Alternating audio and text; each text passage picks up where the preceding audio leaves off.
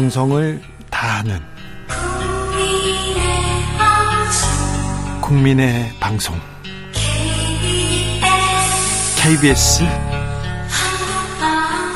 주진우 라이브 그냥 그렇다고요.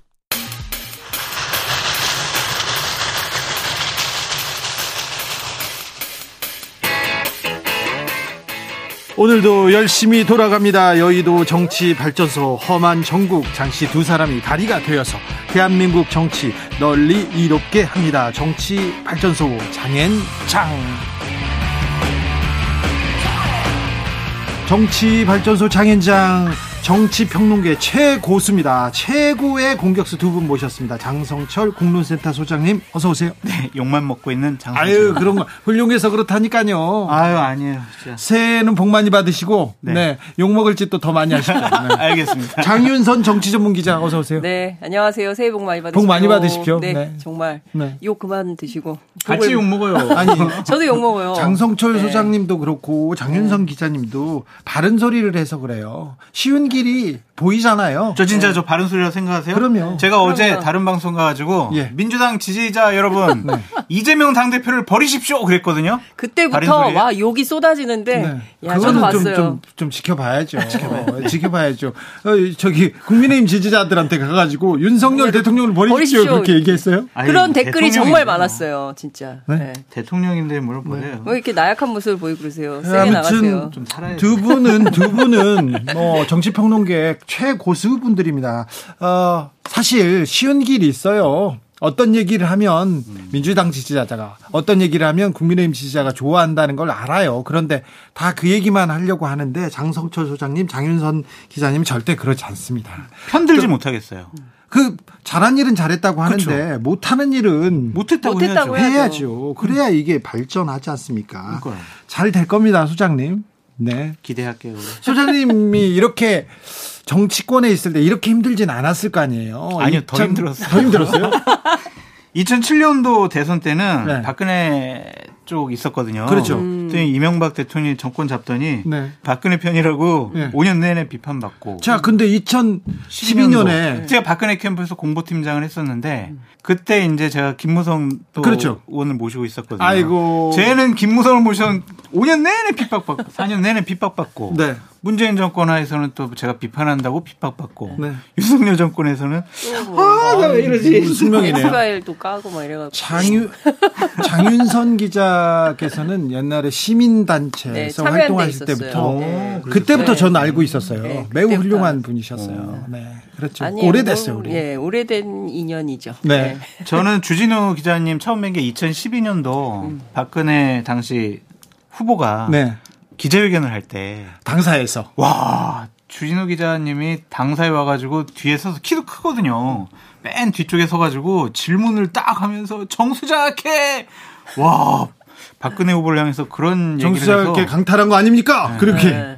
얘기했죠. 제가 좋게 얘기해서는 요, 용감하다 용기 있다라고 지금은 생각하지만 그 당시에는 막 욕했을 거 아니에요. 좀 비속어를 써가면서 막 그랬었죠. 다 말렸죠.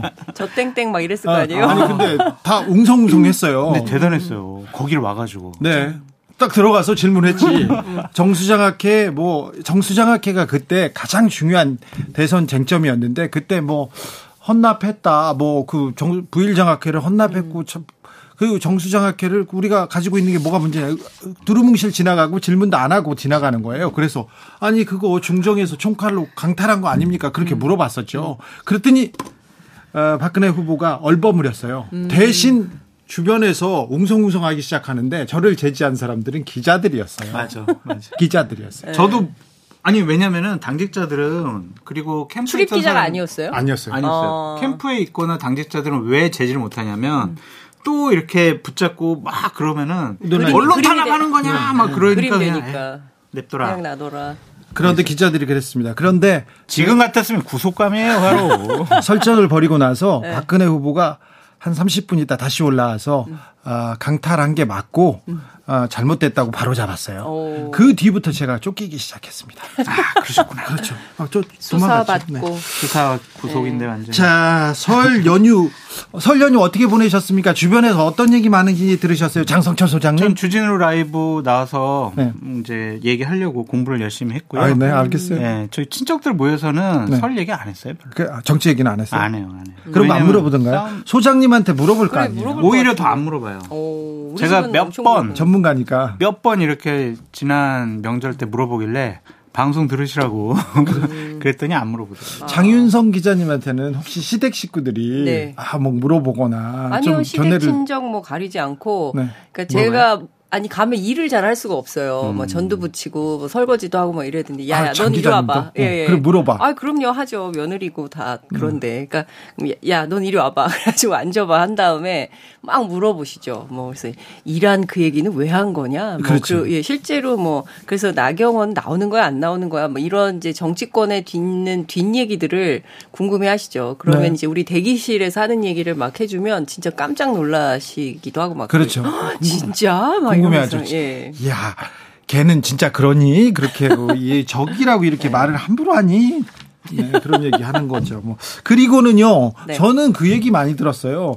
기름값이 많이 올랐어요. 전기 아유, 요금이 많이 올랐어요. 네, 그 얘기 많이 들었어요. 난방비 폭탄 장난 아닙니다. 아니, 제가 음. 지난달에 냈던 거에 정확하게 한 두 배 반 정도 오른 거 같아요. 그래요? 그러니까 물론 방학이라서 어? 난방비, 난방비. 아니, 관리비 항목을 제가 꼼꼼히 봤어요. 너무 많이 나와 가지고 꼼꼼히 봤더니 다른 거는 대동소이한데 난방비만 난방비만 한 2.5배 정도 올랐는데 뭐 방학이기 때문에 애들이 조금 더 틀 수 있고 요새 좀 추워서 조금 더 튼다 하더라도 어 그래도 너무 많이 올라 올랐죠. 저도 보니까 진짜 너무 부담이 돼요. 관리비가 40만 원 나오다가 네. 1월 달 아니 12월 달께 60만 원 나왔더라고요. 아, 많이 나왔던데.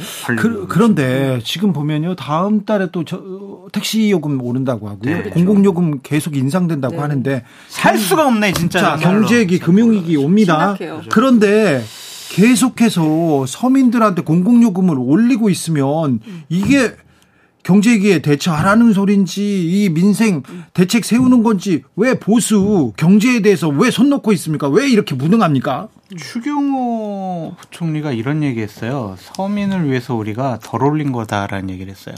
덜 올렸다고 지금 많이 올려놓고. 네, 근데 100% 올려야 되는데 우리가 70%밖에 안 올렸다. 이것은 음. 서민을 위한 거다.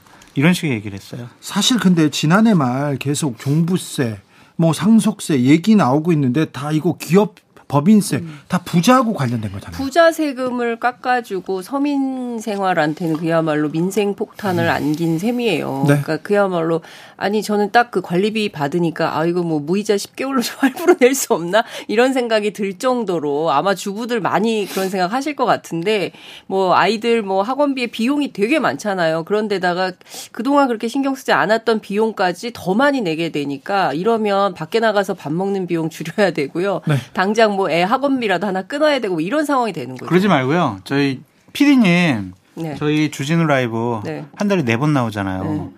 그러니까 장, 작년 12월까지는 네 번 나오면 관리비 낼 수 있었는데 지금 못 내니까 못 한 달에 두 번만 더 불러주시고 여섯 번 저희 나올 수 있게 좀 해주십시오. 아, 감사합니다. 부탁드립니다. 네, 그건 또 방법인데 사실 해주세요, 저. 사실은 다 오르는데 네. 출연료만 안 올라가지고 맞아요. 그것도 죄송한 마음입니다. 원고료 정말 안 올라요. 근데 네. 네? 진행료도 안 올라요? 안 오르죠. 아, 진행료도 올려주세요. 안 잘린 것만 해도 다행히 KBS 사장님한테 우리 성토대회. 네, 자, 자, 그런데요. 음, 그러면 지금 생각해 보니까 설 밥상에 네. 어, 민생 물가 얘기가 가장 먼저 오르고 그 다음에 어, 윤석열 대통령 대체 왜 이런 말을 하시니? 그 다음에 국민의힘 나경원 나오니 안 나오니 이 얘기가 가장 많은 것 같은데 첫 번째 얘기부터 좀 풀어보겠습니다. 윤석열 대통령 아, 한숨만 나요? 네. 음, 이란 적이라는 얘기를 했는데 이란 외교부에서 공식적으로 미흡하다. 미흡하죠. 수습하려고 하는지는 알겠는데 미흡하다. 이런 얘기가 나오고 있습니다. 빨리 정리하고 가는 게 낫지 않은가요? 외교부에서 이거는 전력을 기울여서 네. 양국 간의 우호 관계가 훼손되지 않도록 노력을 해야 된다라고 말씀을 드리고요. 네. 저는 집권 여당에 계시는 분들 제발 입 좀 다물었으면 좋겠다라고 음. 말씀을 드려요. 네. 정진석 비대위원장 같은 경우에는 외교부 차관을 향해서 이란 정 맞죠? 위협하, 위협하는 적, 적 국가 아닙니까? 막 이런 식으로 물어봐요. 싸움을 붙이려고. 아니, 그럼 외교부 아니, 차관이, 외교부 차관이, 예, 이란 정 맞습니다. 이러면은, 네. 이게 난리가 더 난리 날 거 아니에요. 그렇죠. 근데 그거를 그렇게 답변을 강요한다라는 게 대통령을 보호하고 대통령은 잘못하지 않았다라는 것을 상당히 강요하기 위한 거 아니에요? 그렇죠. 그래서 그러니까 제가 계속 홍위병이라고 하는 거예요. 네. 왜 스스로 홍위병이 되려고 해요? 이거 좋은 거 아닙니다. 네. 위험한 거예요. 그리고 이게 거예요. 국익에도 나빠요. 아니, 그러니까 여당의 비대위원장 정도면 아, 대통령께서 조금 좀 부적절한 말 하셨더라도 외교부 전력을 기울여서 네. 이거 수습해 주시고 수습해라. 음, 이런 일 아닙니다. 우리가 국회에서 또 집권 여당이 도와줄 일은 뭐가 있느냐. 네. 그렇게 나가는 게 맞지. 대통령이 뭘 잘못했어? 이런 식의 얘기하는 거는 정말 비대위원장. 네, 우스운 거예요. 스스로 웃음거리가 되고 죽겠어요. 있어요. 그 검색하면 다 나오잖아요. 한국과 이란이 그동안 어떤 나라였는지, 네. 어떤 관계였는지, 어느 정도의 교역 국가였는지 외교부에서 백업 자료까지 다 올려놨어요. 그렇기 때문에 사실 현장에서는 정말 열심히 이 사태를 대통령이 친 사고를 수습하기 위해서 가진 애를 쓰고 있는데 대통령은 집에서 요리하고 계신 거예요. 밥하고 친지 네. 불러서 아무 일 없다는 듯이 그냥 밥 먹고 있는 거거든요. 거거든요. 물론 설이니까 그럴 수 있어요. 또 김건희 여사가 안 하고 본인이 직접 요리를 해서 친지들 불러서 대접을 했다고 하니 그것은 뭐 또 좋게 생각합니다. 그렇지만 그거 말고도 해결해야 될 일들이 너무나 많은데 그 이태원 참사 때도 그랬어요. 그러니까 뭔가 수습이 필요한 국면에서 딴짓을 해요. 딴청을 하고 자, 없었던 일로. 사고가 났을 경우 네. 수습을 하지 못하거나 수습을 잘못해서 일을 키우는 경우를 종종 봤는데 지금도 사람들이 그래 집에서 요리하고 떡국 끓여 좋은데 지금 그럴 때 이 얘기가 그렇죠. 나올 거 아니에요. 그렇죠. 그러니까 제가 보기에는 대통령실에서 네. 이 수습, 이 사고 이후에 대처 이거 굉장히 좀 문제를 낳고 있는 거 아닌가, 키우고 있는 거 아닌가 그런 생각도 들어요. 제가 대처가 없었죠. 음. 대통령실에서 대처한 게 뭐가 있어요? 아니 아무것도 없어요. 제가 보기엔 이런 생각이 좀 들어요. 하고 싶어도 음. 선뜻 나서지 못하는 분위기인 것 같아요. 그러니까 얘기를 들어보면 네. 대통령이 이거 이 문제 이거 이렇게 이렇게 해서 빨리 풀어야 됩니다라고 외교안보 라인이 가동이 돼야 되거든요. 그런데 실제로 외교안보 라인이 근본주의자들이다 보니까 그 문제에 대해서 가만히 있는 거예요. 수습을 어떻게 해야 될지 대통령이 알지 못하는 거 아닌가. 그럼 뭔가 아이고 저 외교부에서 좀 어떻게 좀 해보라고 해봐 이런 정도 수준에서 더 이상 진전이 없는 거죠. 이게 되게 심각한 문제예요. 외교 안보에 대해서는 사실 좀 어, 경험도 없고요. 공부도 못했고 좀 일천합니다. 그러니까 누군가의 얘기를 들을 텐데 제가 보기엔 누군가의 얘기를 잘못 듣고 있습니다. 음. 어떤 잘못된 메시지가 들어갔기 때문에 이란 뭐 아랍에미레이트에 대한 사전 지식도 없는 상태에서 다 이상한 얘기를 듣고 음. 그렇게 간 거예요. 그렇죠. 그러니까 뒤로 뒤로 후퇴할 수 없는 없다 사과할 수 없다 이렇게 생각하시는 거예요. 근데 외교부나 참모들은 자세하게 자료를 준비해 드리고 브리핑을 해 줬을 거예요. 근데 그런 것들에 대해서 대통령께서 좀 덜 신경 쓰신 것이 아닌가라는 좀 생각이 네. 들고 대통령실 같은 경우에는 대통령이 그런 말씀을 하셨으니까 잘못했다, 실언했다, 부적절한 말을 했다라고 생각도 못 하는 것 같아. 인정도 안 하고. 네. 그러니까 어떤 수습을 해야 될 생각도 못 하는 거고, 음. 이거 어떻게 수습해야 됩니다라고 대통령에게 보고도 못 한 것 음. 같아요. 아니요, 그. 아니, 왜냐면은, 음. 안 그러면은 네. 여당 지도부가 대통령이 뭘 잘못했어. 사실 맞잖아. 음. 이라는 깡패 국가 아니야? 이런 얘기를 어떻게 하냐고요. 지금 당권 분위기가 그런 거죠. 당권 주자들 보세요. 음. 어. 어, 안철수 후보도 그렇고 김기현 후보도 잘했습니다 이렇게 얘기하잖아요. 뭐. 그러니까요. 뭐. 아니 그래도 그래도 네. 이제 한 일주일 이상 우리가 문제 삼았으니까 그러니까, 대통령도 아실 거 아니에요. 아니, 그러니까 국익과 관련된 외교 문제니까 시종일관, 우리 더 이상 언급하지 네. 말고 아니 아니 그러니까 국익과 관련되기 때문에 이 문제는 심각 아니 정말 심각한 거예요. 왜냐하면 바이든 날리면 때하고 이거는 또 다른 문제이고요. 그리고 우리 교민들의 안전 그리고 호르무즈 해협을 왔다 갔다 다니는 매일 60척의 이 선박들에 대한 문제, 그리고 거기에 부과되는 보험료도 많이 오를 수 있다는 거 아니에요? 위험도가 올라가면 이런 등등을 종합해 볼 때 대통령이 나서서 어쨌든 실수는 할 수 있어요. 그러면 빨리 현장에서 바꾸든지 그걸 안 되면 지금이라도 최소한 거기 현장에 있을 때라도 뭘 조치를 하든지 했어야 되는데 아무것도 노력을 안 하고 있다가 계속 일파만파 일이 커지게 한 다음에 나는 몰라 자, 외교부가 알아서 혼내세요. 처리하세요. 저는 이건 굉장히 자, 나쁜 태도라고 우리 이제 미래를 위해서 네. 나가자 덮어주자 이렇게 얘기하고 싶은데 네. 대 이란 외교부에서 성명이 나왔습니다. 대변인이 한국 정부가 실수를 고치려고 노력하는 점은 알고 있지만 이란 정부 입장에선 충분하지 않다. 음. 네. 아무튼 뒤끝이 있는 뒤끝 장렬하는 그런 나라인데 왜 외교적 수사 수사 외교적 수습이라는 게 있는데 외교적 사고를 치고 수습을 안 하는 모양새입니다. 그러니까요. 네, 그러니까 실수를 하고 잘못을 할 수 있는데 그것을 어떻게 수습하느냐가 그렇죠. 그 정권 아니면 공무원들 공직자들의 능력을 보여주는 척도거든요. 그러게요. 그 부분에 대해서는 큰 문제점을 대통령실에서 보여주고 있다고. 아니, 그러니까 외교부 왜 있어요? 왜 존재하냐고요? 이런 외교적인 문제들 풀으라고 있는 거 아니겠어요? 아니, 예. 외교부는 제가 보기에 최선을 다하고 있고 모호하게 국회에서도 잘 답변을 했습니다. 관계가 나쁘지 않다는 것을 우회적으로 강조를 했고요. 가만히 있지 않아요. 엄청나게 노력하고 있, 으니까이 정도 나온 겁니다. 네. 이란 외무부에서. 그러니까 외교부가 노력하고 있는 것은 아닌데 대통령의 입장이 안 나오니까 네. 불충분하다. 이렇게 얘기를 하는 거예요. 대통령이 하여튼. 최소한 총리급의 특사를 빨리 파견해서 우리가 좀 잘못했고 사실은 아, 이 70억 달러 이 원유 대금 문제 우리는 주고 싶은데 지금 미국에서 secondary 보이콧 하고 있기 때문에 이거 주면 우리도 테러리스트에 지원하는 게 돼서 그래서 못하는 거 알지 않습니까? 이렇게 얘기를 해야 돼요. 뒤에 가서 몰, 몰라서 한 소리예요. 이게 무지의 소치예요. 이 얘기를 하면서 좀 정리를 해야죠. 그렇죠. 에이 그러면 안 되죠. 아 왜 그 대통령 보고 무지하다 그러면 어떻게 해요? 무지하잖아요 이 얘기는. 네? 그분이 알면 이렇게 말씀을 못 하시죠. 순간적인 실언 격려하기 위해서 순간적인 실언. 그분이 다방면에 대해서 잘 알지 못해요. 그런데 말이 많습니다. 근데 그 부분을 조금 대통령이기 때문에 좀 곤란해요. 못하게 해야 곤란해요. 넘어가요. 그거 제가 얘기했습니다. 네. 제가 얘기했습니다. 그분이 진짜 말은 많고요. 아는 거는 적어요. 그래서 아이 그거 아니야 이렇게 혼내면요 말도 잘 듣는 사람이었어요. 어, 과거에 과거에 검사 시절에 검사 시절에는 에이. 그 이후에는 잘 몰라요. 네. 자 그런데요. 네. 대통령은 이렇게 음. 뭐 설화 논란이 있다고 해야 되나요? 그런데 그 사이에 김건희 여사의 존재감은 뿜뿜 부쩍 네. 커졌다는 분석이 있습니다. 그리고 이제 공식적으로 단독 일정을 진행하기 시작했습니다. 앞으로 어, 김건희 여사의 존재감은 더 커질 거라는 예상도 나오는데 어떻게 보시는지요? 맞아요. 대통령께서 연초 기자 뭐 뭐죠? 그 인터뷰를 통해서 어우 보니까 영부인이 활동해야 될 일이 많은 것 같아요라고 아, 네. 얘기도 했고 아, 사마교우도 알아, 예. 별걸 다 알아 이러면서 이렇게 얘기하시더라고요. 그리고 이제 예를 들면 그저께 같은 경우에 대통령실 관계자가 야, 영부인께서는 이제 대통령께서 살피지 못하는 네. 소외된 삶을 사는 분들에 대해서 네. 살피겠다. 예. 영부인의 역할을 적극적으로 하겠다라고 얘기를 했어요. 저 하시라고요. 네. 하세요. 네. 그리고 과거에 뭐 아내 역할만 충실하겠다라고 한 거 약속 못 지킨 거 지킨 거 음. 저희들은 해명하라고 그러고 사과하라고 했지만 그거 안 하시겠다고요? 하지 마세요. 좋아요. 음. 다안 하셔도 좋아요. 하지만 공식적인 보좌는 좀 받으세요.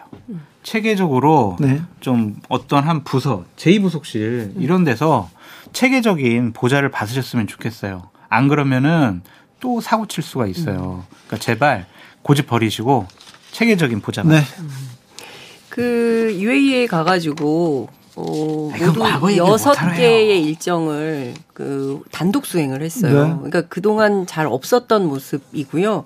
앞으로 더 광폭 행보를 하겠죠. 저는 그 신호탄이 지난 대구 서문시장이 출발이었다고 생각을 굉장히 하고요. 굉장히 정치적 의미가 굉장히 있는. 큰 의미가 있는 사진이 마구 공개가 됐었습니다. 네. 이번에도 사진 대통령실에서 풀한 걸 보면 그냥 그 연예인처럼 그냥 그 혼자 찍은 사진이 너무 많아요. 화보 같아요. 화보처럼 그런 게 너무 많아서 이걸 책받침으로 만들어야 되나 이런 생각이 들 정도로 그런 사진들이 굉장히 많다. 그러니까 어떤 메시지를 내고 싶은 거냐 굉장히 주목해서 봐야 되는 정치부 기자들이 주목해서 봐야 되는 포인트라고 생각을 하는데 저는 지금까지 김건희 여사가 소외된 이웃 그다음에 봉사 뭐 이런 거 그다음에 뭐 환경 특히 뭐 그다음에 뭐 환경? 동물권 예 뭐 주로 이 그런 활동 많이 했잖아요. 네뭐 가방도 뭐 그런 이뭐 그런 상품이었다고 친환경 소재 그런 기사가 그렇죠. 너무 많이 너무 많이 나오니까요. 몇백 개씩 나오고 그러니까 있어요. 뭐 완판녀, 품절 네. 막 이런 기사 너무 많이 그런 기사 좀 그만 썼으면 좋겠어요. 그러니까요. 진짜요. 조금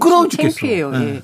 그런 거 말고도 써야 될 게 너무 많잖아요. 그렇죠. 여하튼 그 본론으로 아. 다시 돌아가서 저는 분야가 상당히 넓어질 걸로 보입니다. 네. 네. 경우에 따라서는 외교 그리고 에이. 뭐 남북 관계 뭐 굉장히 넓어질 가능성이 있다. 아유, 그건 없지 않다고 거죠. 봅니다. 아유, 전임 뭐 김정숙 여사 같은 경우에는 뭐 인도에도 음. 뭐 그건 관광 간 거라고 막 비판하셨잖아요. 예. 아니 관광도 가시고 음. 타지말 관광 가시고 또 인도랑 인도에서 외교 공식, 관계 예, 공식 초청해 가지고 예, 여사님만 가셨죠. 근데 그거에 대해서 비판을 많이 받았기 때문에 그러한 전례를 따르지 않을 거라고 봐요. 아니 그 비판을 받았기 때문에 더 조심하셔야 되는데 더 조심하세요. 근데 만수로 하고 개별적으로 연락처도 공유를 연락해. 했어요. 음. 연락해. 한국 아니, 오면 따로 연락해. 아니, 아니 아니 아니. 그럴 수 있죠. 그 정상들 간에 정상이에요? 정상들 간에 네. 김건희 뭐 여사가 정상 아니잖아요. 영부인도 정상이라고 봐야 되겠죠. 그쪽에 있는 정상의 뭐 범주 안에 있는 거예요. 그렇죠. 소통 넓히는 그런데 좋잖아요. 영부인이니까 공식적인 그 역할 그리고 비공식적인 역할 역할이 많습니다. 많아요. 뭐 조용한 내조를 하기로 했다. 그런데 네. 열심히 움직인다. 그걸 비판할 게 아니라 네. 어 영부인의 역할을 줘야 되는데요. 네. 그런데 저는 네. 영부인이 나왔을 때 김건희 여사가 나왔을 때 따라다니는 거 있잖아요. 도이치모터스 주가 조작은요. 음. 왜 김건희 여사는 수사 안 해요? 이런 얘기가 나오는데 사실은 논문 어 논문도, 있고. 논문도 있고요. 그런데 사실 대선 기간 중에 경력 위조 관련된 여러 얘기가 나왔을 때 한번 나와서 정리하고 갔잖아요. 그 이후에 어, 그 김건희 여사의 경력에 대해서는 두고도 얘기를 하지 않아요. 근데 우리나라 사람들이 선량하고 다 이렇게 헤아려 줍니다.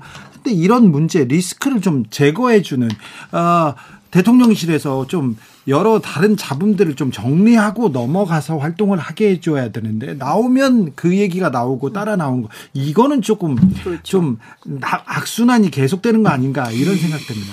주 앵커님이 말씀하신 게 맞아요. 그런 것들은 확실하게 좀 정리하는 게 맞는 것 같아요. 안 그러면 꼬리표처럼 네. 계속 달고 다닐 거니까요. 이미 그러고 있죠. 그 논문 같은 경우도 그래요. 대통령 영부인까지 됐잖아요. 그럼 논란이 되는 논문. 그거 가지고 왜 계속 표절이니 아니니 다시 한번 검증하니 많이. 왜 이걸 둬요? 그냥 왜요? 그냥 이렇게 네. 반납하시면 그렇죠. 되잖아요. 학위 취소하고 그렇게 그냥 반납하고. 깔끔하게 정리를 네. 좀 하셨으면 좋겠는데 아직도 연연하는 것 같아요. 왜 그러는지는 모르겠지만. 근데 저는 그냥 국민들이 어, 그 부분에 대해서 비판하는 것을 음. 무시해도 된다고 생각하지 않는 한 이런 태도가 가능할까 싶어요. 그런데 여전히 많은 국민들은 뭐 경력, 허위 학력, 그런 의혹에 대해서 특히 이제 동문회 각 대학 동문회에서 막 문제 제기를 하고 있잖아요.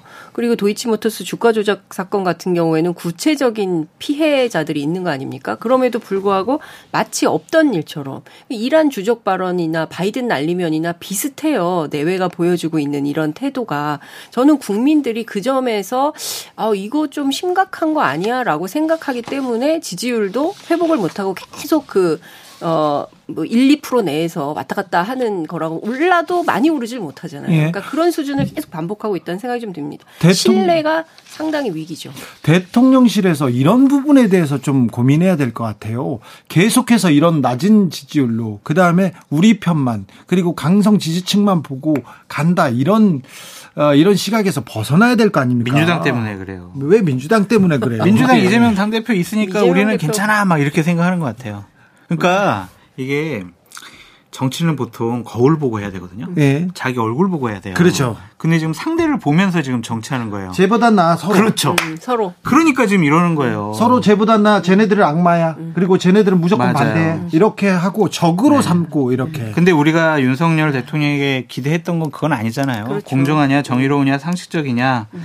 이 부분에 대해서 점점 국민들의 실망감이 커져간다라고 볼 수밖에 없어요. 윤 대통령 정치 경험은 짧지만 정치에 누구한테 빚진 적도 없고요. 다시 정치로 돌아가지도 않고 자기 세력을 만들려고 하는 사람도 아닙니다. 그래서 할 수 있는 게 굉장히 많아요. 그럼요. 그래서 조금 윤 대통령의 정치 그 고집이 아니라 정치 그리고 국민들을 위한 정치를 좀 보여줘야 되는데 그 부분 아쉽다 이렇게 생각하는데 아직 늦지는 않았어요. 아직은 늦지는 않았는데 아, 이번 설 계기로 이 이제 1년 어, 만 1년 다가오지 않습니까? 계기로 조금 달라지는 아, 이런. 그래서 저 드리고 싶은 말씀이 있는데 그러니까 여론조사가 막 이렇게 나왔잖아요. 네. 지금 설 여론조사. 거기서 보면은 대통령실은 이런 생각을 가질 것 같아요. 야, 별로 안 떨어졌네. 음, 괜찮아. 뭐. 어, 괜찮네. 견딜만하다. 네. 그게 아니에요. 세부 내역을 살펴보세요. 정말 20대부터 50대까지 지지율이 정말 엉망이고. 아 그리고 지금 긍정과 부정이 지금 거의 더블? 어, 네, 두배 가까이로 지금 차이가 나요. 근데 조금 올랐다고 어 좋아해 좋아 이거 좋아할 때가 아니죠. 그리고 더 하나만 더 말씀드리면 중도층, 무당층에서 아직도 긍정평가하는 분보다 부정평가하는 분들이 두 배가 넘어요, 거기는. 그렇죠. 그러면 선거 힘들어요. 제발 사실과 팩트를 봐야지 신념과 고집만으로 국정 운영하겠다고 생각하시면 안 됩니다. 저는 그 얘기는 민주당에도 고스란히 적용이 좀 된다고 이따가 그거는 이따 나눠서 아니, 얘기를 아니, 하겠지만 그 얘기해야죠. 어찌 됐든 저는 그 뭐 여론조사 보면 답답하죠. 근데 우리 기자들이 기사를 쓸 때 1% 오른 거, 2% 오른 거를 굉장히 높이 평가를 해서 막 써줘요. 웃겨요, 무슨, 웃겨. 네, 어떤 긍정 평가 요인이 있는지, 뭐, 외교 안보에서 잘했다. 또 부정 평가에서도 똑같이 있는데 말이죠. 근데 저는 그런 식의 눈속임 보도가 결국은 윤석열 정부의 성공을 방해하는 측면이 있다. 네. 근데 저는 진실 보도를 정확하게 해줘야 네. 정부가 보고 분명하게 판단한다. 저는 그 어느 때보다 언론의 역할이 정말 중요한 시대가 됐다고 맞아요. 생각합니다. 언론이 바른 소리 하면 또 난리는데요. 아유. 공문도 받- 걱정합니다. 네. 저 비행기도 안 태워줄까봐 걱정도 됩니다. 장윤성 기자의 추천곡 들으려고요. 네. 헤어질 결심의 OST였죠. 정훈이의 안개 듣고 오겠습니다. 안개 속에 눈물. 아 이제 설 연휴인데 좀 신나는 것 좀 추천해 근데 저거. 말고 세 개 제가 추천했는데 네. 그 중에 저걸 선택하신 걸 보니까 아무래도 자, 나경원 나- 그렇죠. 전 오. 의원에 대한 선택을 이번 설 민심에. 네. 그래서 나경원은 나온대, 안 나온대 물어보더라고요, 어, 다. 그렇죠. 그래서 어 뭐 속보 나온 걸 보면 어 내일 오전 11시 네. 입장을 밝힌다는 건데요. 출마한다는 거죠. 출마한다는 거죠. 그럼 뭐 윤핵관들하고 헤어진다는 거죠. 그렇죠. 헤어질 결심을 윤핵관과는 헤어질 결심을 분명히 했다. 라고 보여지고요. 제가 취재를 해보니까 실제로 지난주에 그 국민의힘 다선 의원들한테 전화를 쭉 돌렸더라고요. 결심이 섰습니다. 네. 도와주십시오. 뭐 이렇게 얘기를 굉장히 많이 했다는 거고요. 뭐 결과적으로는 일주일이 제일 중요할 것 같다. 국민의힘 다선 의원들이 보기에 어 출마하고 그렇죠. 열- 내일 출마 선언하고 일주일. 일주일 사이에 나경원 전 의원의 메시지 네. 제일 중요하고 두 번째는 그 메시지가 나오는 가운데 윤핵관의 공격 이 얼마나 타당한가. 네. 근데 예컨대 뭐 지금까지 막 그 소위 지라시에 떠돌던 여러 가지 의혹들 있잖아요. 네. 그런 게 뭐 보수 언론이 됐든 어디가 됐든 어떤 식으로든 그게 나온다고 한다면 역풍 불 수 있다. 네. 윤핵관이 역풍 맞는다. 그렇기 때문에 잘해야 될 걸. 뭐 이런 얘기들을 하고 있, 있는데 지금 상황은 어, 나경원의 운명 살면 살 것이요 죽으면 죽을 것이다. 그게 무슨 말이에요? 사는 산이고 물은 물이에요? 거의 이렇게 얘기를 하는데요. 여하튼 중요한 것은 일주일 고비다. 어. 일주일 사이에 상당히 파란만장한 일들이 벌어질 것 같다. 이렇게 예상을 근데 해서 정 소장님. 예. 근데 출마라고 확정 짓는 것은 좀 무리가 있어 보여요. 오늘 오전에 또 음. 계속 안 나온다고 얘기하고. 회의를 했대요. 회의를 해가지고 박종희 의원은 나가자 출정 이거고 정양석 전 의원은 아 이번엔 나가면 안 된다 큰일 난다. 음. 그래가지고 출마 선언문 하나 불출마 선언문 하나 해가지고 두 두 개를 개를 두 써놨어요? 개를 줬대. 오. 그래가지고 당신이 결정하라고 음. 했고 지금 언론에 계속 뭐 사실상 출마 결심 이렇게 얘기를 하고 있지만 그건 박종희 의원이 계속 지금 언론에 얘기하는 거기 때문에 지금 나경원 의원의 본심은 알 수가 없다. 제가 하나만 예를 들어 드릴게요. 네. 2012년도 총선을 앞두고 어 김무성 당시 의원이 어 친박에 자장은 없다 그러면서 이제 박근혜 이제 당시 후보한테 파문을 당했었거든요. 예, 그렇죠. 근데 2012년 총선을 앞두고 공천을 안 주겠다는 얘기가 계속 나오는 거예요. 예. 그래서 공천을 못 받을 친이 쪽 사람들하고 뭐 김무성 대표랑 좀 가까운 사- 분들이 좋아. 그럼 우리 탈당을 해가지고 우리가 뭐 하나 무소속 조직을 하나 만들어서 이번에 다 출마하자. 그래가지고 저희가 이제 저랑 대표님이랑은 같이 앉아가지고 이제 출마. 어. 출마 선언문 이렇게 쓰고 있었어요. 네. 그래가지고 자 이제 다 썼으니까 자 이제 소통관으로 가가지고 기자회견 해가지고 우리 이제 출정하자 그러고 딱 가는데 갑자기 선배가 한 명이 딱 들어오더니 가는 길에 대표님 이거 아닌 것 같습니다. 음. 대표님 당을 떠나고 그러면 어떡합니까? 음. 그랬더니 갑자기 그게 맞지? 좋다. 가서 불출마 선언하자. 그래가지고 진짜 그냥 바로 1분도 안 돼가지고 불출마 선언했다니까요. 이렇게 바뀌어요. 그래서 내일 아침 네. 10시 59분까지 네. 나경원 의원은 네. 양쪽에다가 네. 출마 불출마 넣어놓고 네. 그 자리에서 꺼내서 읽을 것 같아서. 아니, 제가 불안해가지고 왜냐하면 박종희 의원이 계속 전화를 안 받는 거예요. 그 보도가 나온 다음에 계속 전화를 했는데 전화가 안 돼서 주변에 또 취재를 했어요. 그랬더니 지금 메시지를 나경원 전 의원이 직접 쓴다는 거예요. 도대체 나경원의 메시지를 누가 하는 거냐. 제가 음. 그거를 막 취재를 했더니 본인이 직접 한다. 통제가 안 된다. 이제 이런 얘기를 해요. 그래서 아니 근데 본인이 직접 쓴다는 거예요. 그래서 페, 뭐 이스북에 올리거나 뭐 이런 것을 누구한테 맡기지 않고 있다는 겁니다. 그리고 그런데요. 또 하나는 음. 그 다선 의원들이 상당히 이 상황을 주목해서 보고 있다라는 얘기를 하면서 지금 상황은 백중세다. 어, 그리고 자맹하고 있기 때문에 지지율은 떨어질 텐데, 어, 지금 중요한 것은 서울, 경기, 인천, 수도권에서 여전히 1등을 하고 있고, 전국에서는 약간 떨어지긴 하지만, 어찌됐든 해볼만 하다라고 보는 다선 의원들이 꽤 있다. 예? 주목해서 보고 있다. 이 점을 좀 얘기를 좀 해달라고 그러는데요. 아니, 그 큰 결단을 앞두고 지금 표 계산하는 게 정상적은 아니라고 봐요. 지금 중요한 것은 결국 장선생님은 나경원 전 의원이 안 나왔으면 좋겠나 봐요. 아니 저는 참으로서는 네. 나오라고 나오라고 얘기를 할 것 같아요. 네. 저는 그게 맞다고 봐요. 네. 안 나오면 그냥 중진 정치인 음. 나가서 장렬히 전사하더라도 정치 지도자가 될 수 있는 음. 계기가 되는 거죠. 그렇죠. 그렇죠. 근데 윤석열 대통령과 대통령실과 윤핵관들이 김기현 의원을 당대표로 만들겠다라는 의지가 너무 강해요. 그런데 음. 전례가 없어요. 이런 걸 본 적이 없어요. 아니 그러면 거기에서 전례가 없다고 해서 어. 그냥 아무것도 안 하고 출마 선언 안 하고 저 불출마할래요. 여러 가지 의혹들이 제기됐으니까 저는 그냥 가만히 있는 게 낫겠어요. 이런 선택을 하는 게 옳습니까? 저는 아니라고 생각해요. 참모라면 네. 그걸 다 이겨내서 그렇죠. 우리가 정치 지도자를 우뚝 네. 씁시다라고 네. 할 건데 한 발 떨어져서 보니까 잘못 잘못하면 나경원 전 의원 죽을 것 같아. 이미 아니 그럼 지금 거의 죽었어요.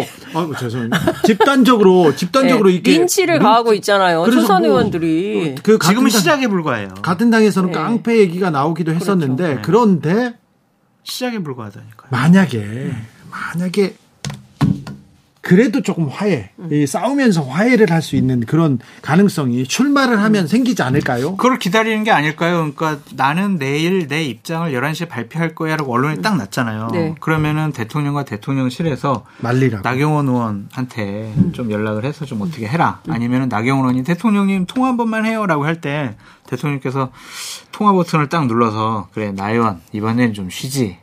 뭐 이러지 않을까? 그럼 안 나와요. 그거를 좀 기대하는 것이 아닐까라는 생각이 저는 듭니다. 아니 뭐 저는 통화 시도는 할 수 있겠으나 저는 윤석열 대통령이 뭐 전화해서 화를 낼 수는 있을지 모르겠는데 뭐 점잖게 타이르거나 음. 저는 통화 자체가 안 될 것 같다는 생각이 좀 들고요. 아직도 미련을 버리지 못했어. 근데. 나경원 의원이요? 네. 어 저는 미련을 지금쯤이면 충분히 버렸을 거라고 버려야죠. 생각하고 이미 그런 판단도 못한 수준의 정치는 아니라고 봐. 헤어질 결심 끝냈고 아니 그런데 헤어질 네. 결심을 보수의 전사로서 네. 보수의 상징적인 장소. 삭발?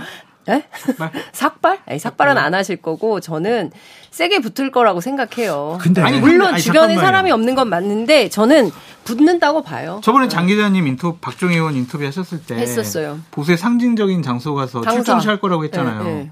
당사 가 어떻게 상징적인 장소예요? 보수의 상징적인 장소 당사 아니에요? 어디에 대구 서문시장으로 가야 돼요? 그렇죠. 대구로 가야죠. 대구. 대구로 갔어야 되는데 대구 지역 정당이긴 하지만 그래도 대구에 가서 하면은 안 되잖아요. 근데 내 마음 나도 사실 사실상 근데 출마 선언이 출마 선언을 한다고 치더라도 좀 늦었어요. 늦었죠.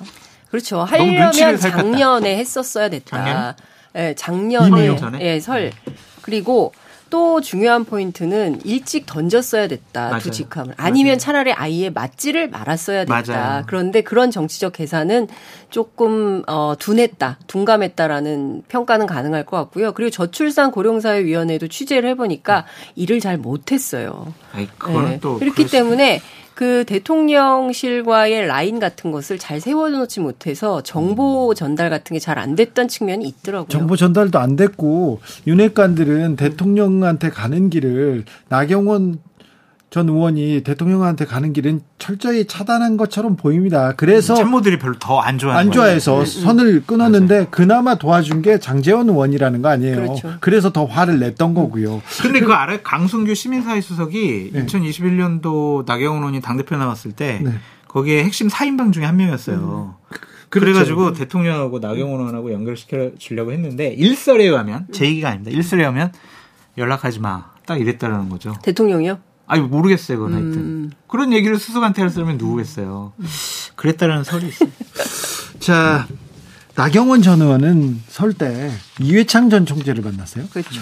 그리고 김기현 의원은 설 연휴에 홍준표 시장을 만났고요. 안철수 의원은 이명박 전 대통령 사절을 찾아서 세배를 한 것 같은데 자 설날 이 당권 주자들의 행보는 어떻게 보셨어요? 뭐 잘했죠. 어른들 찾아서 뭐 인사도 하고 보수의 상징적인 의미가 있는 분들과 여러 가지 얘기를 나누고 그분들이 당원들이 또 좋아하는 분들이 있을 거예요.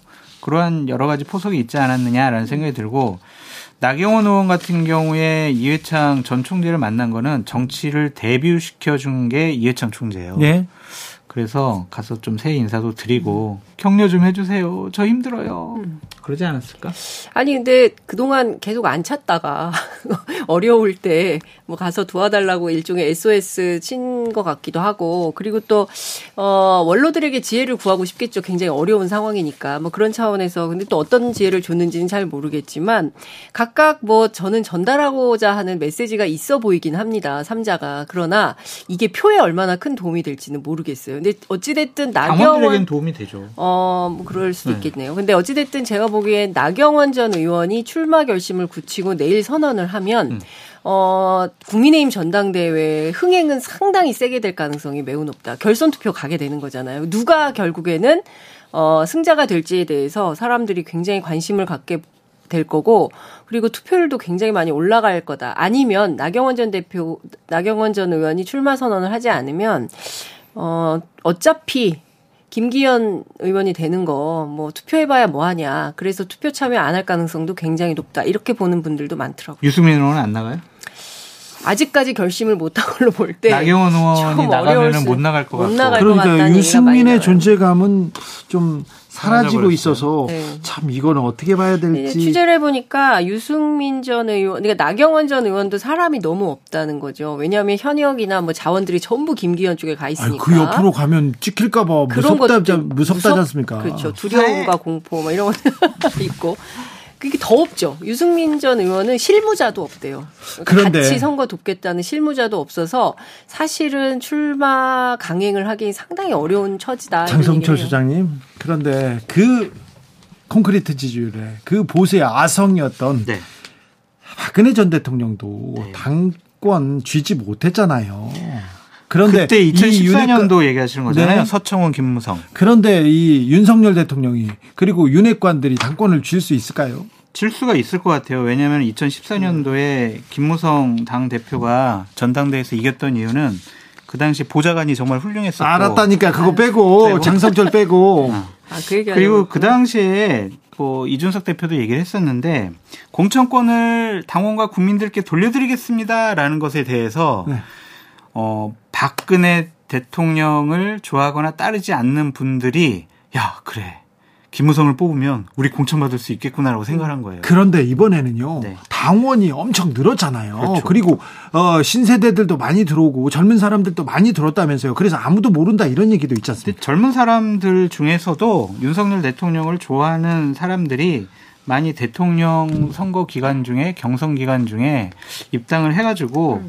젊어졌기 때문에 그리고 수도권의 어, 유권자들의 포지션이 더 늘어났기 때문에 선거는 알 수 없어라고 예측하는 것도 좀 무리가 있어 보여요. 음. 그래서 저는 김기현 의원이 갑자기 느닷없이 민방위법을 개정하겠다고 음. 양성평등 뭐 병역 시스템을 만들겠다라고 나서는 거예요. 당권의 당권 이 경쟁의 전... 새바람이에요. 지금 것은 윤심만 얘기 나다가 처음이죠. 네, 여자 민방위 어떻게 하자는 거예요? 그러니까 이게 민방위법을 개정해서 그동안 남성만 민방위 대원에 가입할 수 있었는데 여성은 뭐 자원하지 않으면 대상이 아닌데 이제 여성들도 어 기본 대상에 포함을 시키겠다라는 거예요. 민주당 취재를 해 봤더니 택도 없는 얘기다. 이거 왜 자기네들 전당대회 한다고 그 이대남을 뭐 좀 끌어들이는 전략으로 이런 황당한 얘기를 하느냐 할 거면 차라리 차제에 모병제로 전환해서 뭐 가든지 뭐 갑자기 느닷없이 이 얘기를 꺼내는 이유가 너무 이상하다라고 아니, 비판을 하고 저는 있죠. 저는 이거는 찬성인데.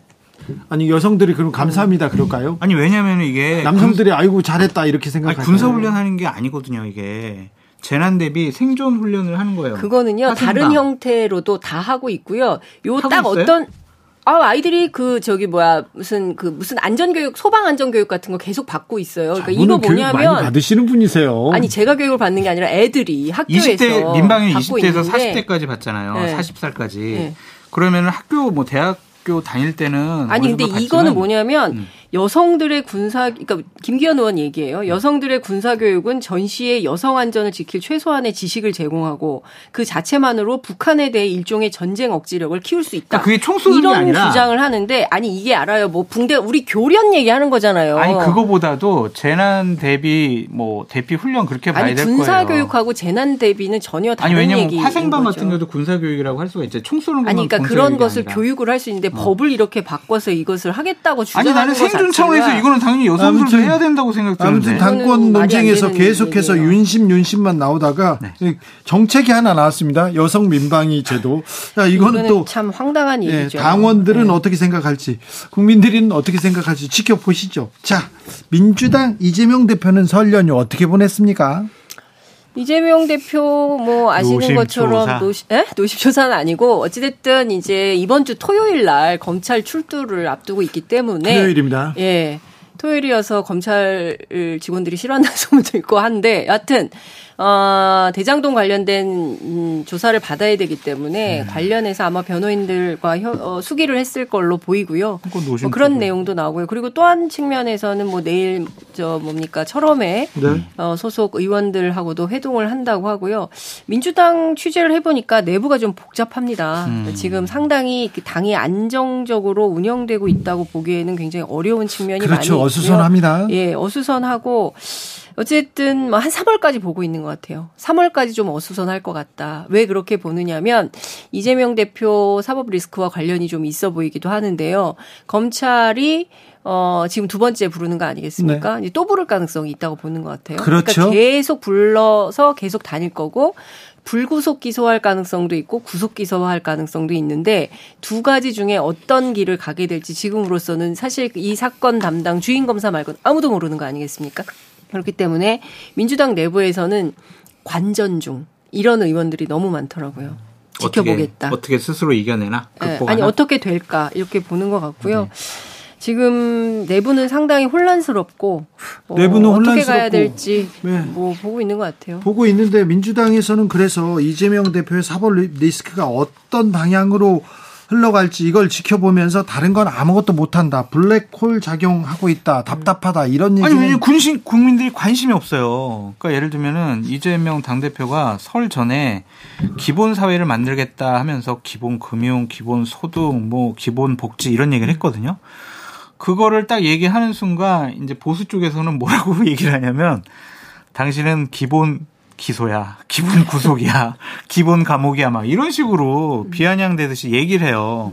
그러니까 이게 민생을 얘기하고 싶어 하지만 결국엔 이재명 하면은 사법 리스크, 기소, 감옥, 범죄 혐의 이런 것들 때문에 야당의 당 대표로서의 제대로 된 역할을 하기가 힘들다. 아니 검찰이 매주 부르고 그러면 그러니까. 사람이 살 수도 없을 텐데 어떻게 그 야당 정치인을 하겠어요 제대로? 그러니까 그 그러니까 민주당에서 의원 저기 뭐야 저 장성철 소장 말하는 것처럼 똑같이 얘기하는 분들이 있어요. 우리가 뭐라도 하려고 하면 다 방탄이다. 음. 이슈를 전환시키려고 한다. 뭐 네. 이러니까 본인들의 진정성이 잘 전달이 되지 않고 맞아요.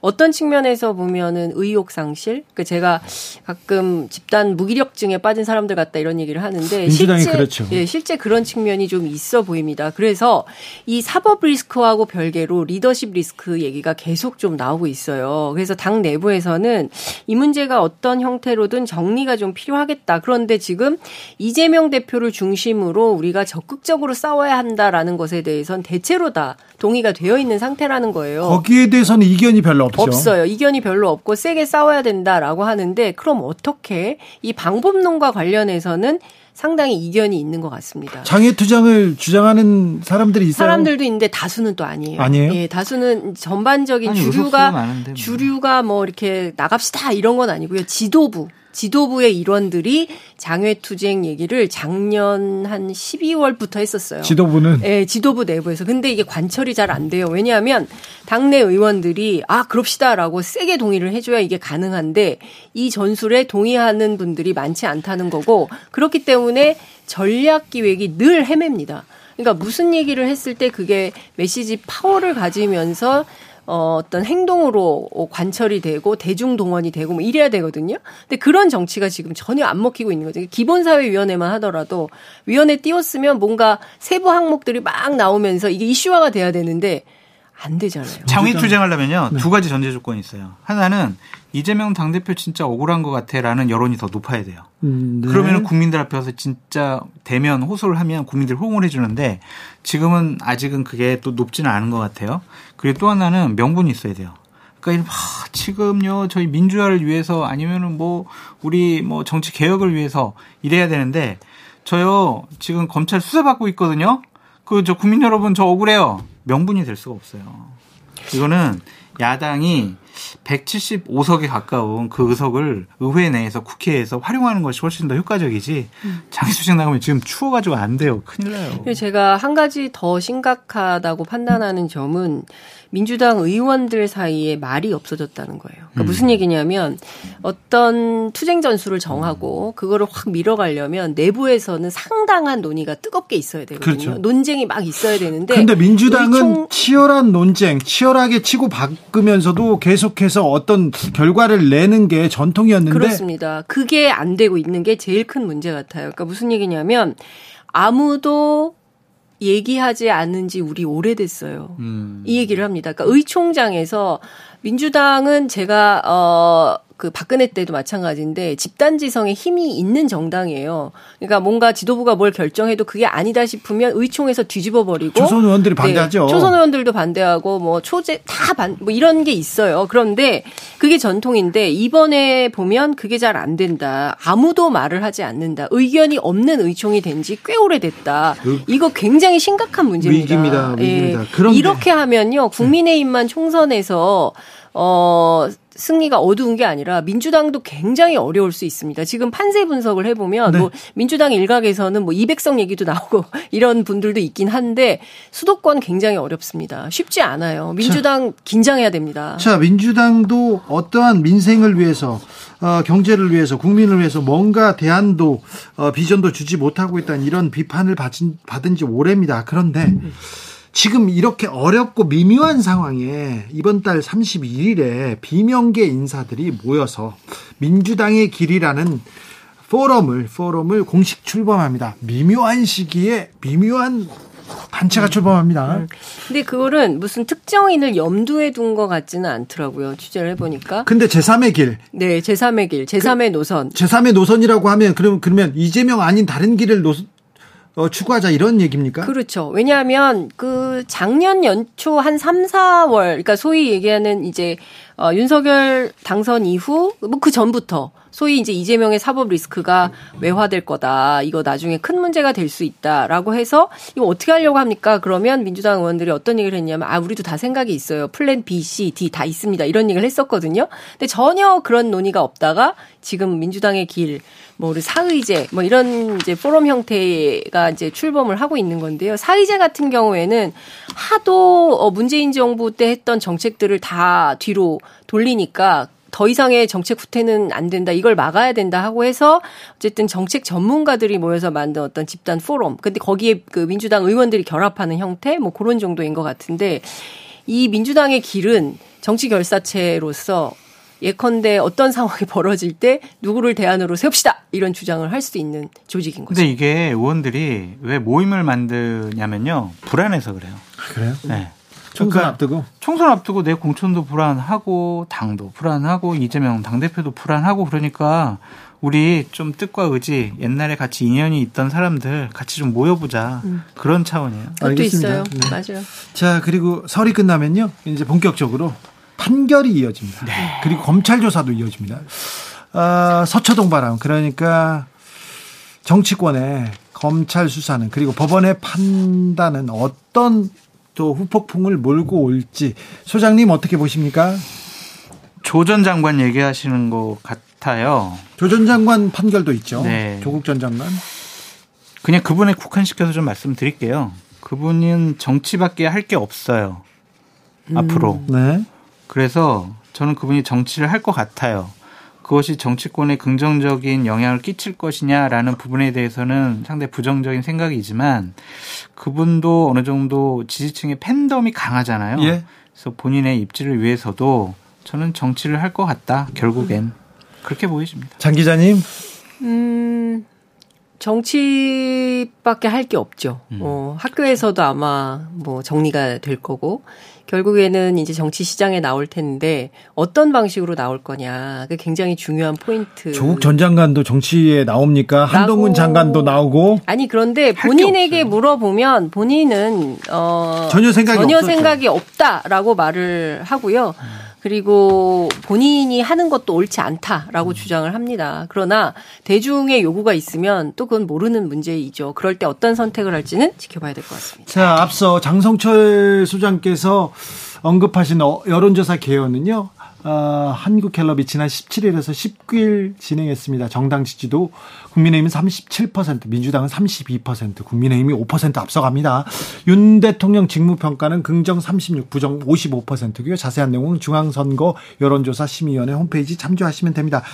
서울 특집으로 마련했습니다. 정치발전소 장현장은 어, 장성철 소장의 추천곡으로 끝냅니다. 예술이야요? 네, 삶이 약간 어려움이 있더라도 여러분의 행복을 지연시키지 못할 겁니다.